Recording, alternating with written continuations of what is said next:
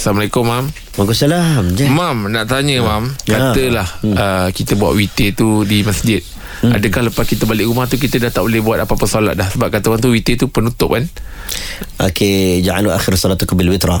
Jadikan solat witir kamu solat penutup untuk malam itu.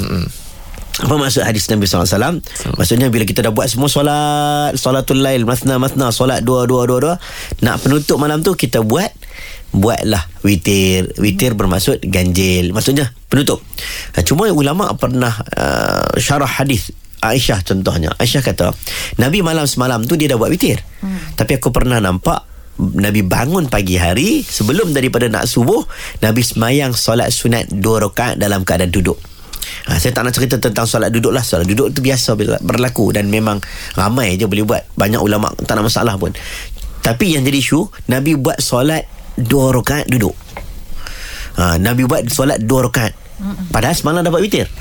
Menggambarkan ulama' kata Kalaulah malam tersebut Kita dah buat witir. Contohnya witir di masjid. Mm-mm. Besok pagi boleh tak nak buat lagi Solat sunat? Boleh. Tak ada masalah. Dan tak perlu witir lagi? Ya Itu terbaik. Tak perlu witir lagi. Ha, Dah buat dah semalam. Oh, okay, baik.